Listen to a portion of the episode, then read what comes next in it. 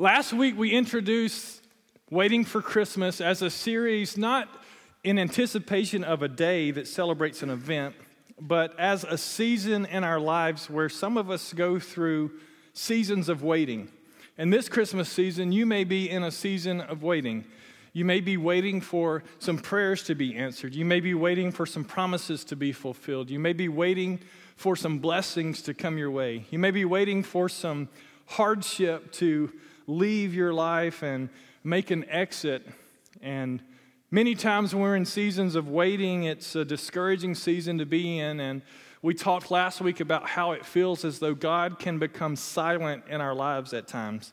In fact, we referenced the blank page in most Bibles between the Old Testament and the New Testament, which many people may not know actually represents 400 years of God's silence, where there was no prophet in the earth, where there was no voice from God speaking to his people, and generations came and went without hearing God's voice and relied on the promises from the past that God had spoken to his people to get them through.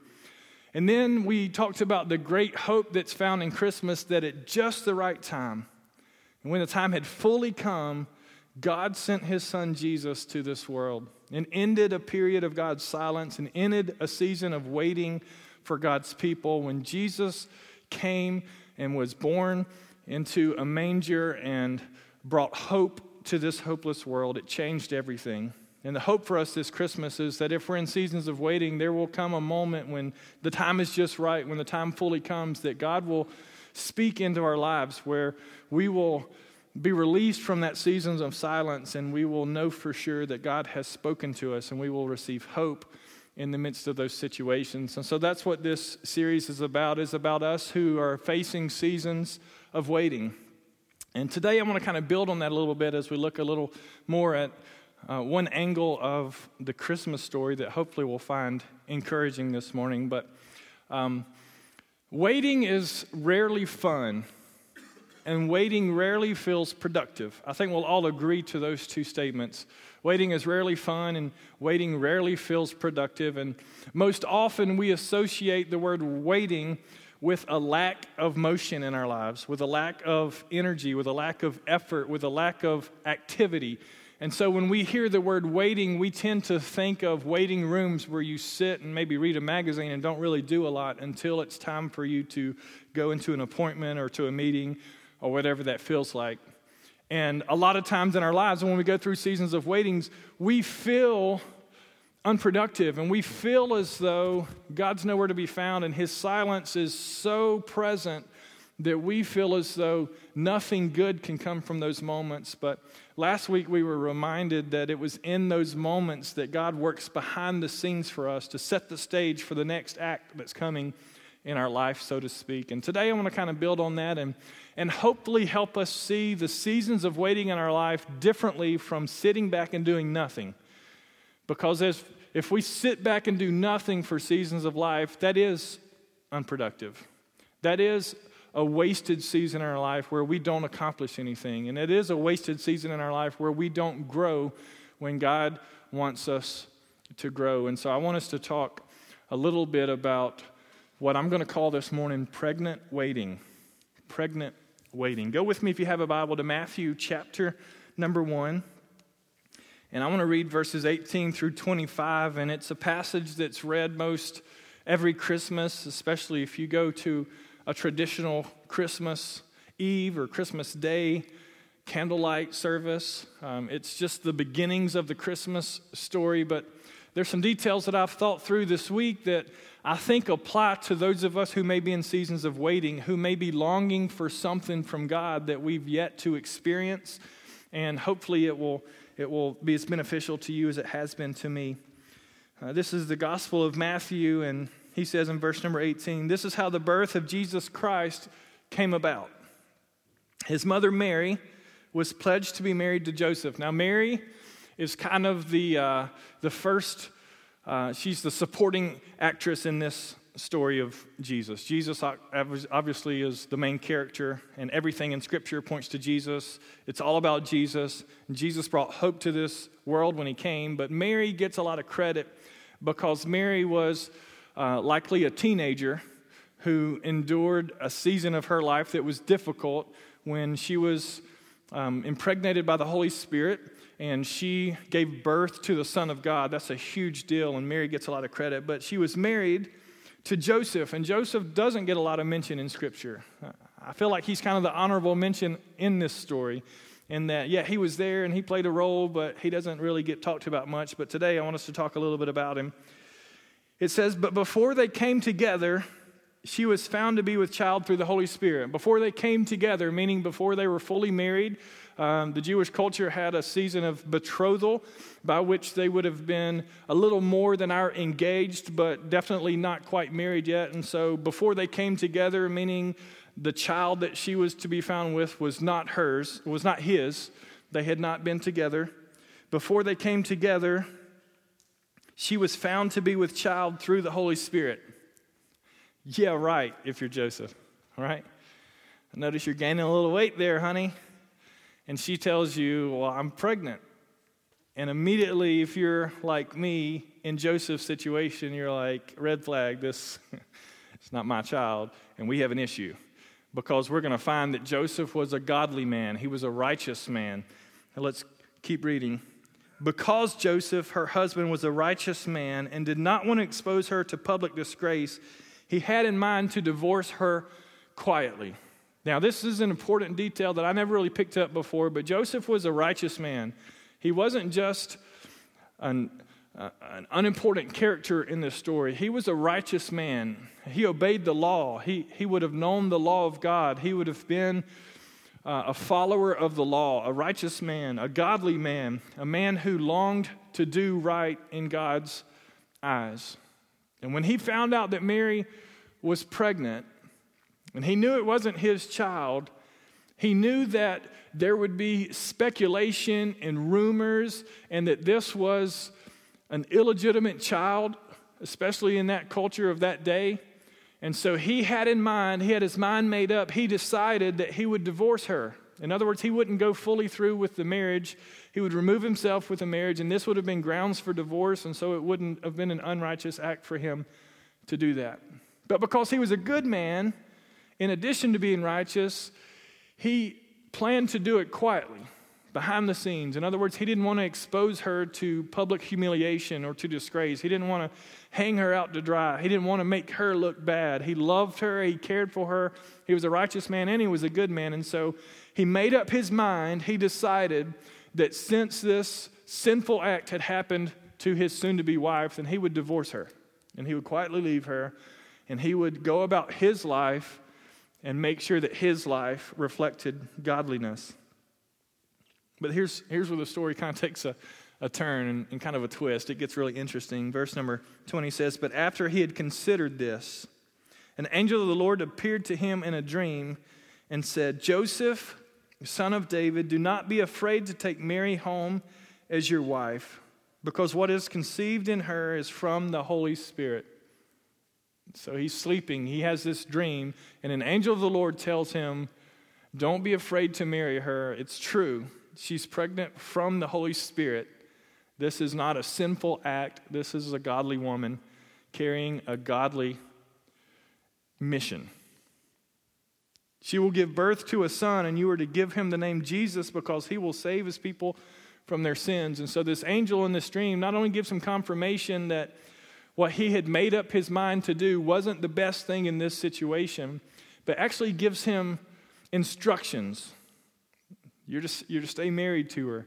You're to name him Jesus. This is an important child, and you need to be a part of this story.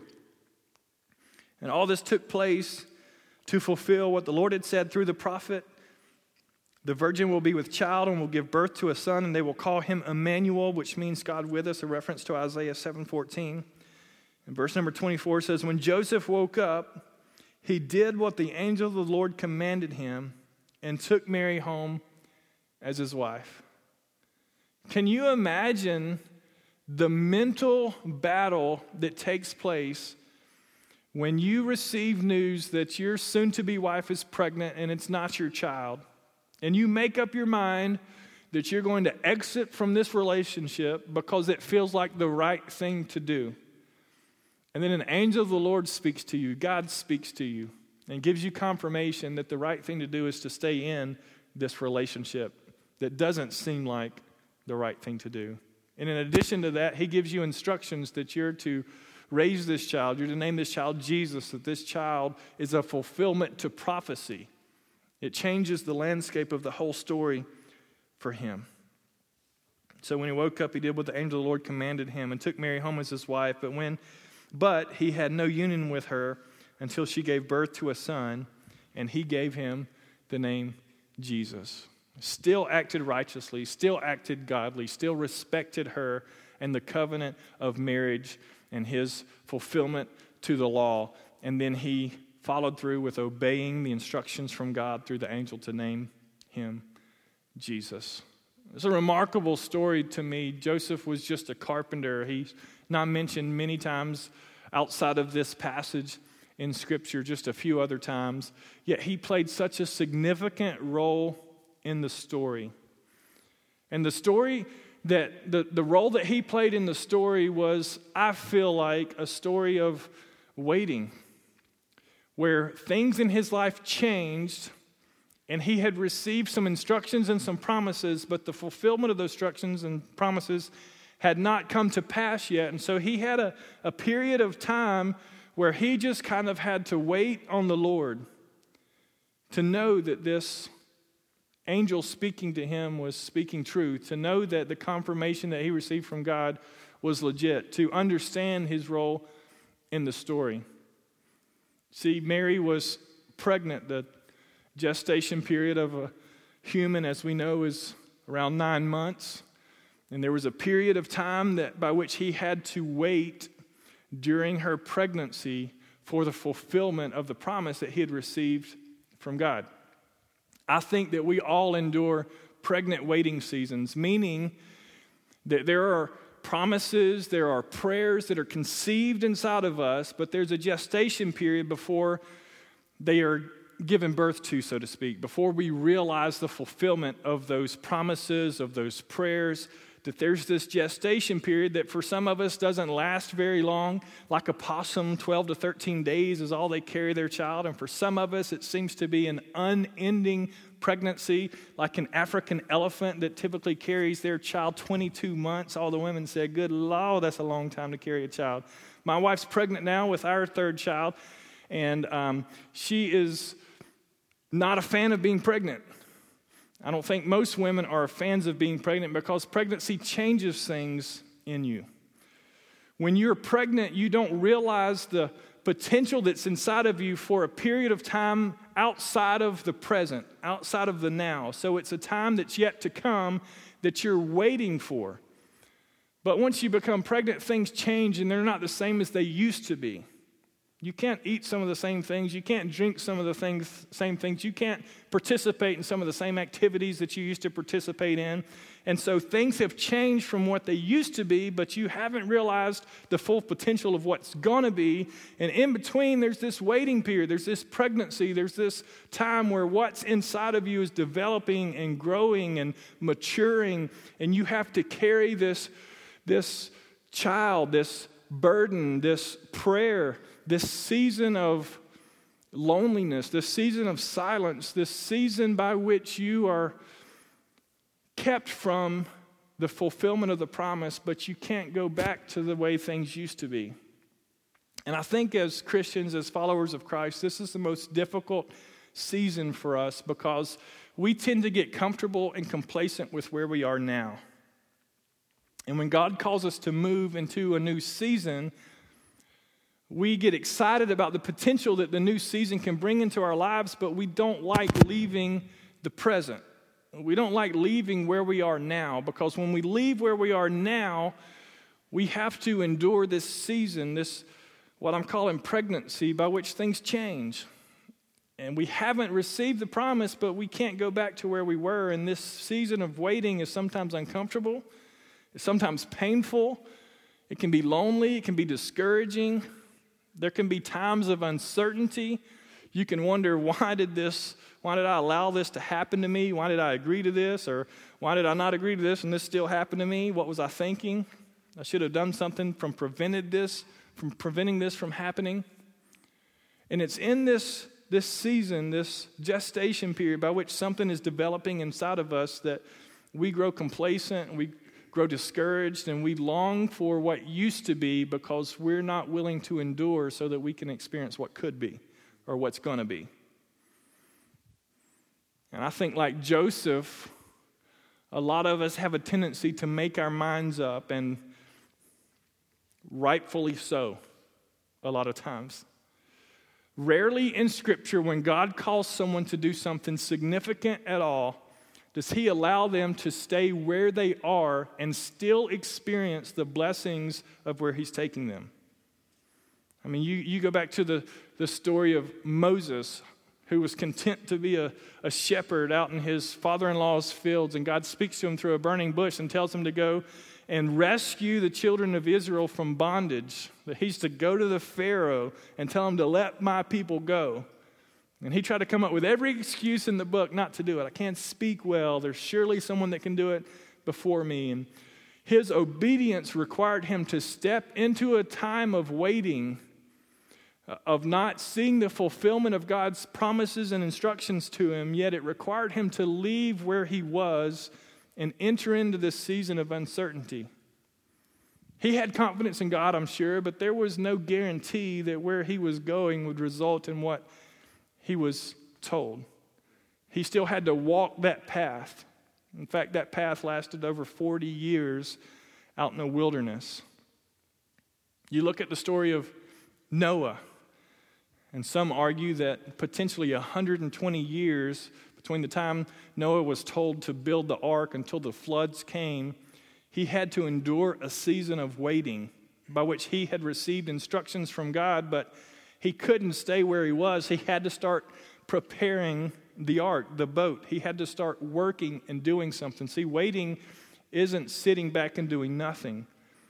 It's being obedient to what God's called you to do, but the waiting is still uncomfortable. You can imagine the people when there had been no rain on the earth who mocked Noah, who, who criticized him, who made fun of him, who had little good things to say about him.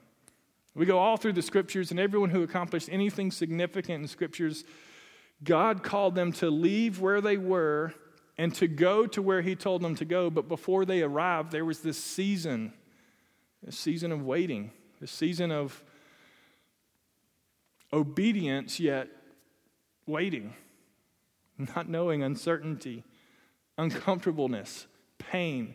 They endured difficult times for seasons to get to where God wanted them to go.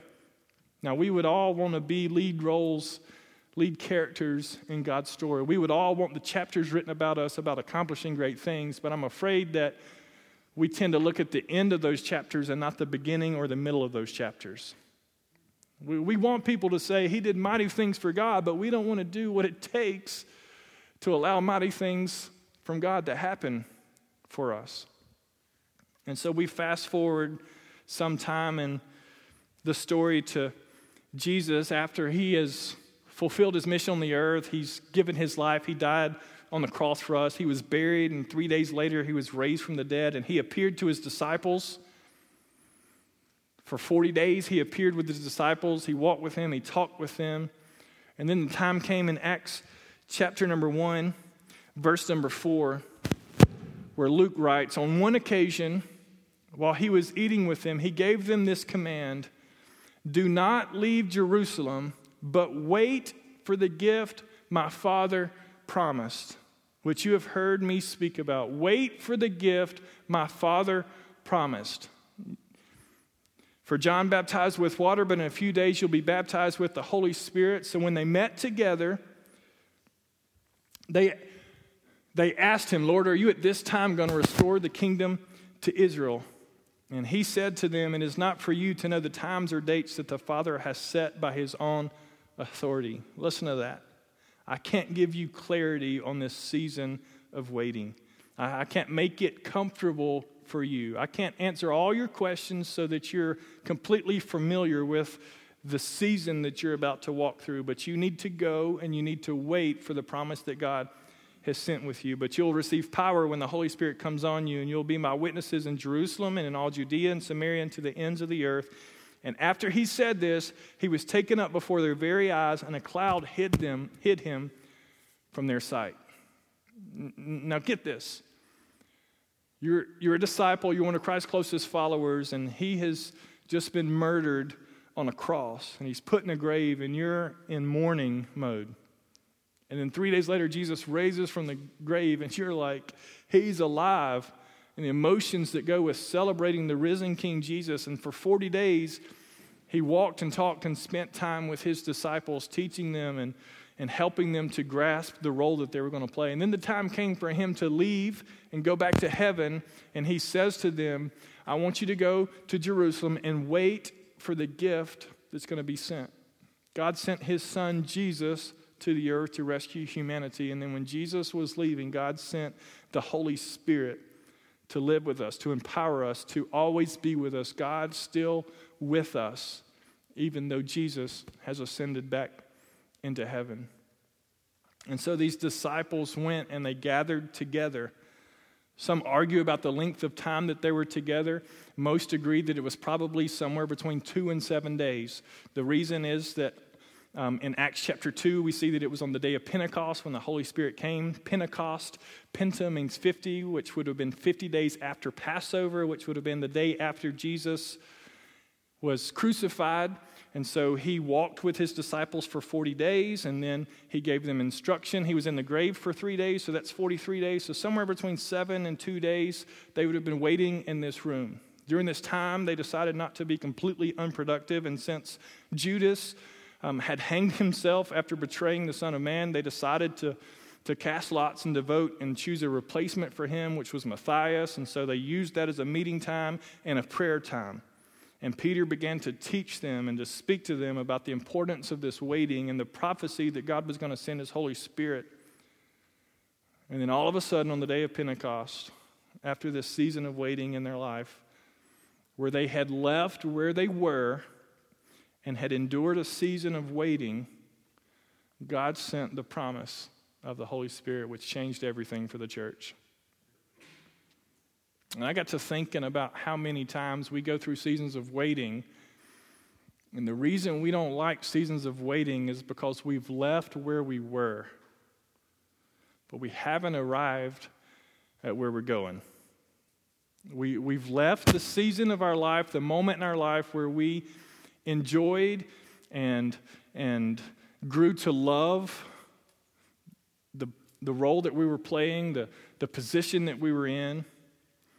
And it's as though God has called us into a new season, and we are unable to realize the potential of that season until we endure a waiting period. And it's uncomfortable and it's painful, and we don't always love waiting because we don't always love change. And we have a temptation and a tendency to want to just sit back and do nothing during those seasons. But I want to encourage us this morning, like Joseph, to make sure in our seasons of waiting we're becoming extremely obedient to what God has spoken to us. It's kind of like the, the person who prays for a job, who doesn't have a job, and they won't go out to a job interview. Like God's just going to set a job into their lap, like some company is just going to you know, get a phone book out and say, you know, we need somebody with a last name that starts with D, and look, that's a great address right there, so let's go and pick them and give them a job. You can pray for a job all you want, but until you go for a job interview, it's going to be difficult for God to answer that prayer. Do you understand what I'm saying? That we have some responsibility in our seasons of waiting to do things that will allow God to develop us and mature us and grow us into who He wants us to be so that we can receive God's promise and the fulfillment and the realization of dreams in our life. And so I want to take a few moments with you and just share some seasons of waiting from my life and hopefully encourage you that if you're going through seasons of waiting, that if you've been praying for something for days, for weeks, for months, for years, and you haven't seen the answer to that prayer fulfilled yet, if you've got dreams that you've been that you've received from God and you haven't realized them and you want to just give up and go back to the way things used to be, hopefully we can, like Joseph, understand the importance of the role and the position that God has us in so that He can do some incredible things in our lives.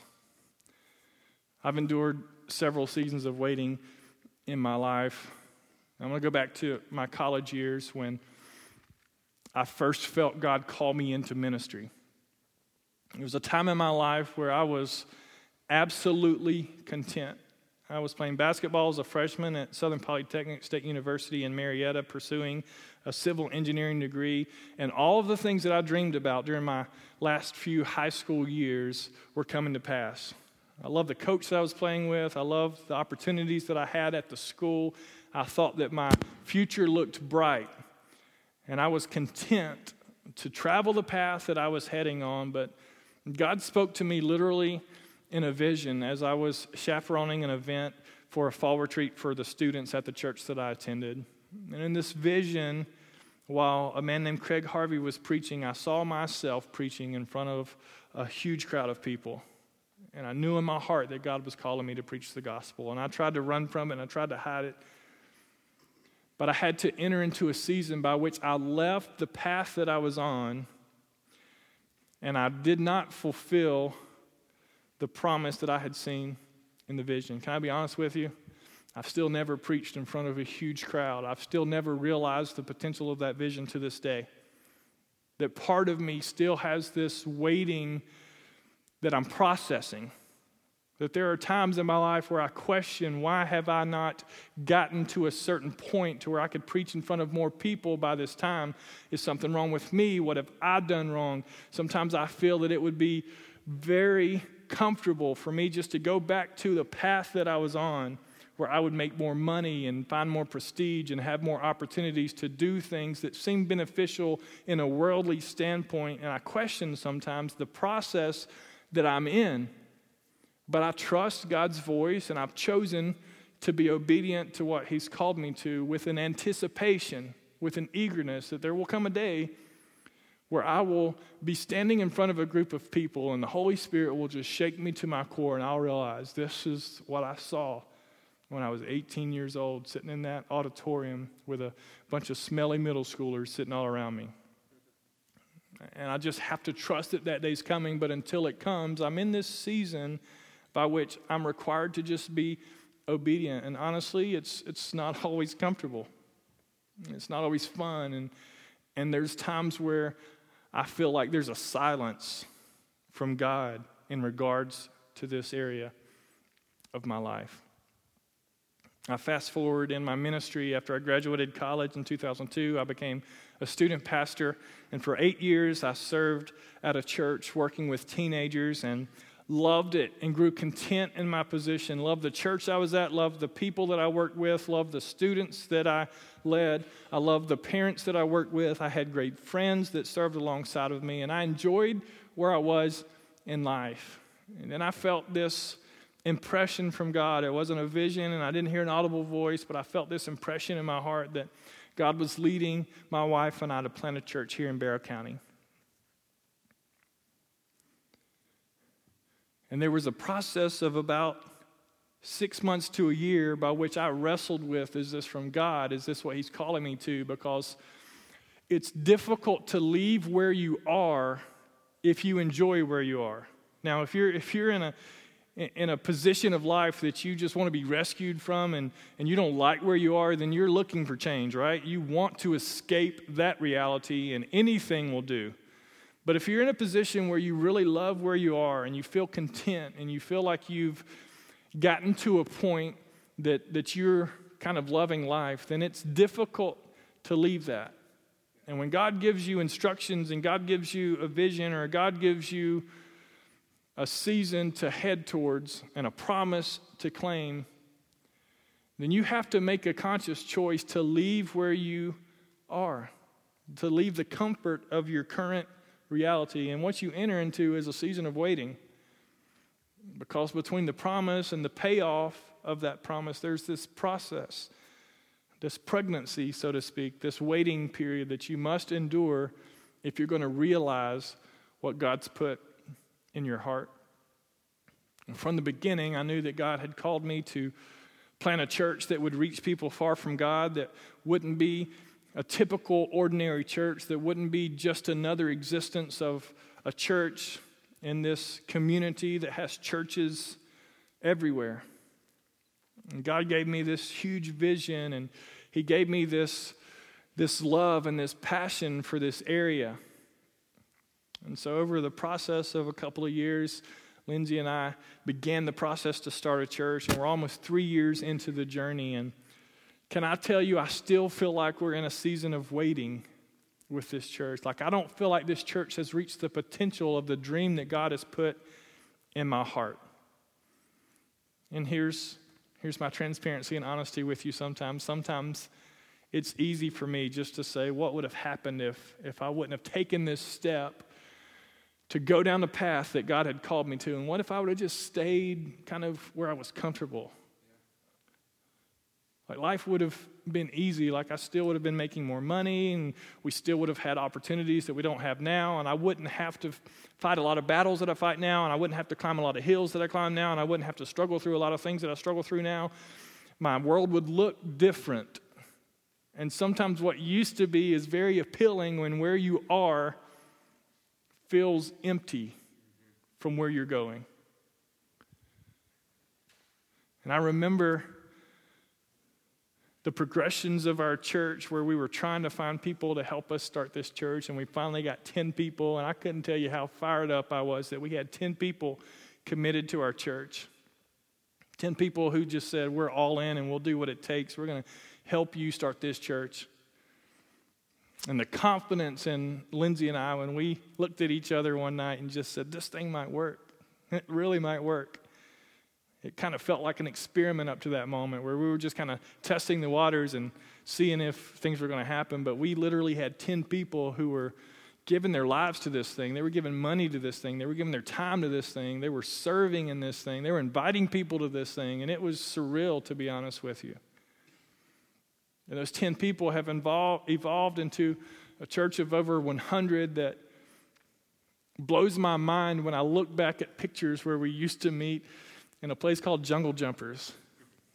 Like we literally used to have church in a place with monkey murals all over the wall around us, and we felt like we were in the jungle. Like that was our church.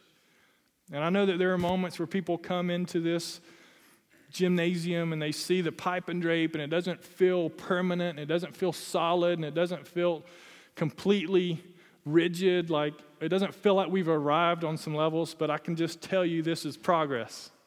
If this doesn't feel like progress for you, I, I wish I could take you back to where we used to be. This is progress. God's been really good to us. And we've made some headway toward where God's taking us, but we haven't arrived yet. And I can't tell you the nights that I stay awake and can't sleep because I feel like, am I ever going to get to where you've called me to? Like, will I ever realize that dream? I feel like an African elephant that's been pregnant for over two years. Like, it's uncomfortable, God. You should realize that I'm down here suffering a little bit. Not, just in case you didn't know it, like, I don't feel like what you've called me to has been realized yet. And this is hard. And this is uncomfortable. And this is stretching me. And I wish sometimes I could just go back, God, but I'm not going to. I'm going to be like Joseph, and I'm going to stay obedient to what you're calling me to. And in my heart, I long for the day like Paul said in Galatians, when the time had fully come, God sent his son Jesus to the earth. Because there'll come a time, there'll come a day where I'll feel like, God, this dream that you have given me is being fulfilled. It's been fulfilled. I, I feel like we have gotten to a place that you've called us to. And here's what I know when I get to that place, God's going to call me somewhere deeper and somewhere farther. And, and there's a continual calling of God on our lives to grow in Him and to do more things for Him. And He doesn't allow us just to get stagnant and stale and complacent with where we are. And He doesn't want us to give up and go back to where we used to be. He wants us to continually to pursue Him, longing for more from Him and dreaming for more from Him. But that, that pregnant waiting, that expecting something that you haven't experienced yet and waiting and enduring the reality of now that's absent of what you used to love but void of what you hope for it's difficult seasons it's difficult season and i just want to encourage us today to make sure that in our seasons of waiting I don't know what you're waiting for. Maybe you're waiting for a new job. Maybe you're waiting for a new relationship. Maybe you're, maybe you're waiting actually to have a child. Maybe you're waiting for uh, uh, some, some burdens in your life to be lifted. Maybe you've been praying some prayers over and over, and it feels as though no one's hearing your prayers. And you're in this season of waiting. I just want to encourage you. In those moments, you've got to hold on to the dream and the promise that God's given you. You've got to stay faithful to it, and you've got to be obedient to God's call on your life because through that obedience and that call, in the midst of sacrifice, in the midst of difficulty, in the midst of uncomfortable seasons, there's going to come a moment where that waiting will come to an end. And in that moment, in that moment, what I anticipate so much is that I'll look back on where I used to be, and in that moment, I'll say, I'm so thankful that I carried that child. Here's what I know some people, they choose not to carry children. They don't like the idea of being pregnant or what pregnancy will produce in their lives, and so they choose to abort. And this isn't a sermon about abortion, physically speaking, but I want to encourage us to make sure that we're not aborting God's dreams in our lives and God's vision for our life and God's purposes for our life. Because while it's easy to say, I don't want to endure this, and it doesn't feel significant enough where I'm going to endure this, so I'm just going to end this and I'll go back to where I was because that was comfortable to me and I enjoyed that. You'll never be more fulfilled than once you've given birth to a dream that God's put in your heart. And I want to encourage you don't give up on God and don't give up on where He's taking you. My promise to you is that I'm never going to give up on where God's taking us. And we're going to see in the next couple years some exciting steps toward that dream being realized. We're going to see the excitement and the potential of what it's going to look like when we have our own permanent facility as we begin raising funds for that this Christmas season. How incredible it's going to be when we have our first permanent facility and the move in day, and we're counting down the days to where we have our first worship experience in our permanent location. That's going to be a giant step towards the fulfillment of God's dream for Synergy Church. And I can just imagine the first Sunday where I'm told you had, a, you had over a thousand people attend your church today. And I'm going to feel like, man, God is doing some incredible things. I remember when there were only 10 and there were a thousand people here today. Like I, I, can, I can dream about the day when there's going to be over 100 people on one given Sunday that give their hearts to Jesus Christ, which is why we exist to begin with. And in that moment, I'm going to be like, are you kidding me? Like this started with me leaving a place of comfort and entering into a time of uncertainty and not knowing what I was doing or exactly where I was going. And God has done that through that dream. And in those moments, you begin to realize it's worth the waiting. It's worth the uncomfortableness. It's, it's worth the pain. It's worth the struggle. It's worth the anxiety. It's worth the worry, which we shouldn't do.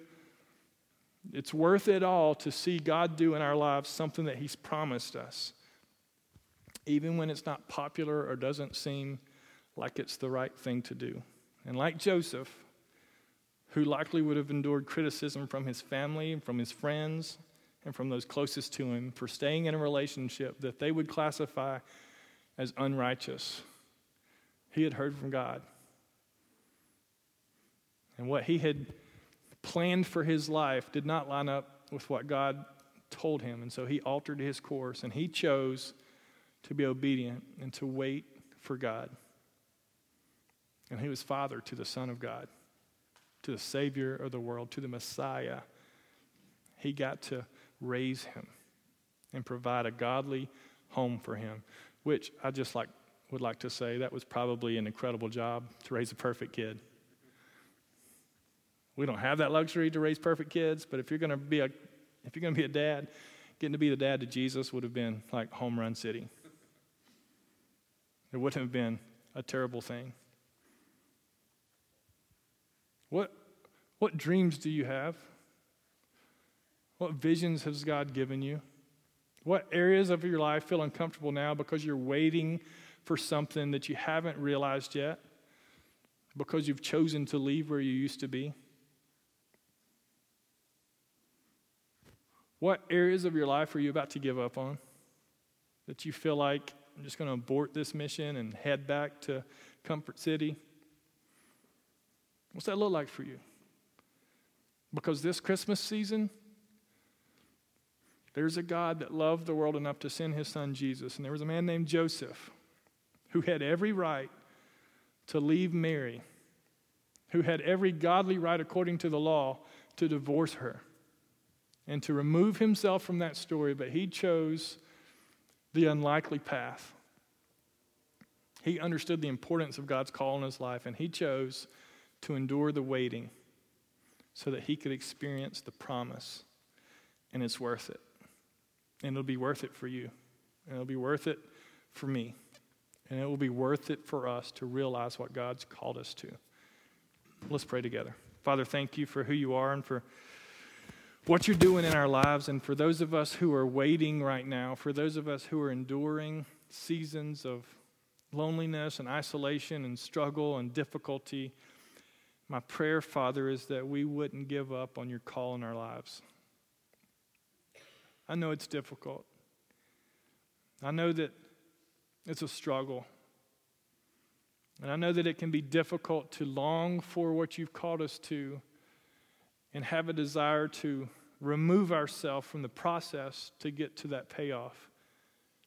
But would you just give us this Christmas season a reminded hope and confidence that as we follow you, that as we're obedient to what you've called us to, that we have reason not to be where we used to be. And we have the promise of what could be and what's going to be. And help us to keep our eyes fixed and focused on that. For every dream here that feels like it may die, for every hope here that may be given up on, for every waiting season that someone's thinking about calling it quits. I pray this Christmas season that the hope that Jesus Christ brought to this world would just infiltrate their lives right now and give them a mindset that's fixed on you and staying steadfast to what you've called us to. And I pray ultimately, Lord Jesus, that we would see your vision for our life come alive. Even now, Lord, let it happen. I pray that relationships will be restored. I pray that, that lives will be mended. I pray that healing would come.